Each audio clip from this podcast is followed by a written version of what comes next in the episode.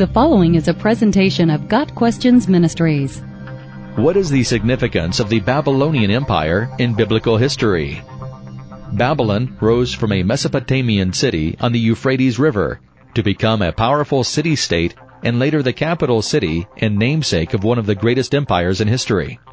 The city was located on the eastern side of the Fertile Crescent, about 55 miles south of modern Baghdad.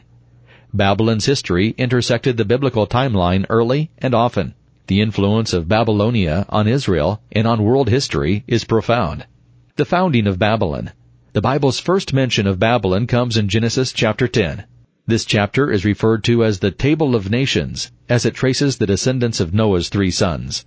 In the genealogy of Ham, Cush was the father of Nimrod, who grew to be a mighty warrior in the earth, verse 8. Nimrod founded a kingdom that included a place called Babylon in Shinar, verse 10. The Tower of Babel. The Tower of Babel is found in Genesis chapter 11. In English, it is easy enough to make the connection between Babel and Babylon, but in Hebrew, it is the same word.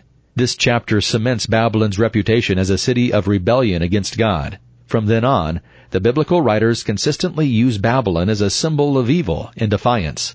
See 1 Peter 5 verse 13 and Revelation 17 verse 5. Babylon's early growth. Near the time of Abraham, Babylon became an independent city-state ruled by the Amorites. The first Babylonian dynasty included Hammurabi, the sixth king, known for his code of laws. Hammurabi expanded the kingdom, and the area around Babylon became known as Babylonia. During the second dynasty, Babylon was in communication with Egypt and entered a 600 year struggle with Assyria. After a time of subjugation to the Elamite Empire, a fourth dynasty of Babylonian kings thrived under Nebuchadnezzar I. Then Babylon fell under the shadow of Assyria. Babylon's ascendancy.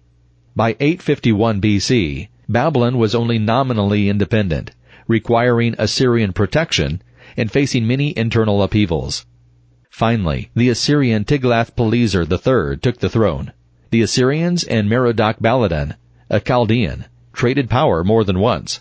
During one of his times of advantage, Merodach Baladan sent emissaries to threaten Hezekiah, king of Judah, 2 Kings 20 verses 12 through 19, and Isaiah chapter 39. When the Chaldean chief Nabopolassar took control of Babylon in 626 BC, he proceeded to sack Nineveh, the capital of Assyria. Nebuchadnezzar II's conquest of Judah under the Chaldean dynasty, and arguably throughout the rest of history, no king surpassed the glory and absolute power of Nebuchadnezzar II's reign. As the crown prince, son of Nabopolassar, he defeated Pharaoh Necho II, who had come to the aid of the Assyrian army, winning for Babylonia the former Assyrian lands, including Israel. After being crowned king, Nebuchadnezzar forced King Jehoiakim of Judah to become his vassal for three years, but then Jehoiakim changed his mind and rebelled against Nebuchadnezzar. 2 Kings 24 verse 1. The king of Babylon, who did not take kindly to being rebelled against, captured Jerusalem and took the king and other leaders, military men, and artisans as prisoners to Babylon. 2 Kings 24 verses 12 through 16. This deportation marked the beginning of the Babylonian exile of the Jews. Nebuchadnezzar appointed Zedekiah to rule Judah. However, Zedekiah, against the prophet Jeremiah's counsel, joined the Egyptians in a revolt in 589 BC. This resulted in Nebuchadnezzar's return. The remaining Jews were deported, Jerusalem was burned, and the temple was destroyed in August of 587 BC. Jeremiah 52 verses 1 through 30. The prophet Daniel and the fall of Babylon.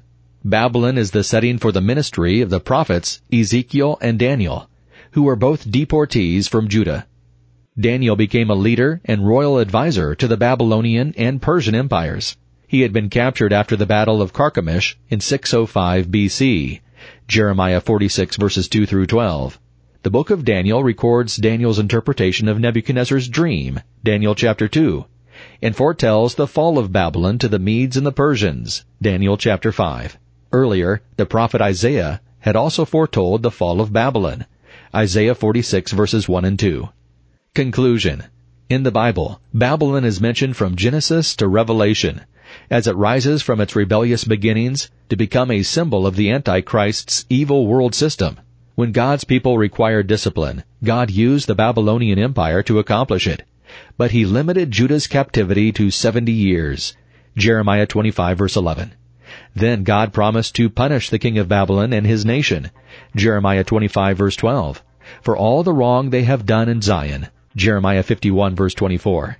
Ultimately, all evil will be judged, as symbolized by Babylon's demise in Revelation 18 verse 21. The great city Babylon will be thrown down, never to be found again. Got Questions Ministry seeks to glorify the Lord Jesus Christ by providing biblical answers to today's questions. Online at GotQuestions.org.